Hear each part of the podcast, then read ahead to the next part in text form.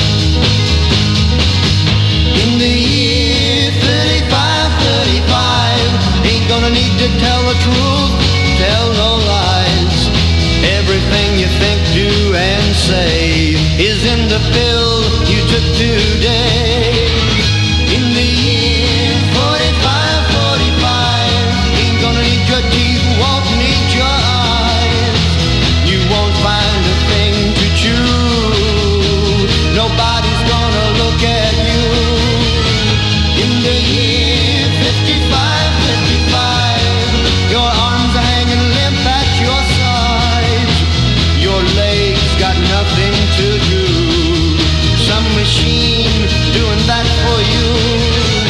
In the year 65, 65, ain't gonna need no husband, won't need no wife. You pick your son, pick your daughter